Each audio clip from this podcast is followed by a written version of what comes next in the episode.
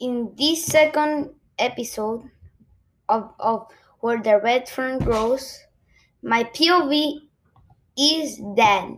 Billy's dead. Hi, I'm Billy's dad. I'm I'm going to the to the to the big to the biggest coon hunting competition. In my way, I'm feeling nervous and at the same time confident that I'm gonna take the dog.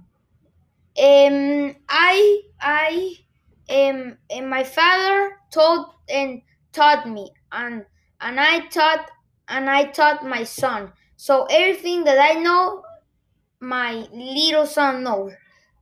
So so I'm very confident to win and and and and and and never and and not losing.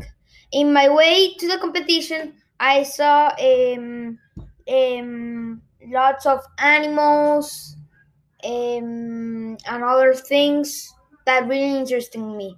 The sky was super beautiful. The the bird chants were amazing.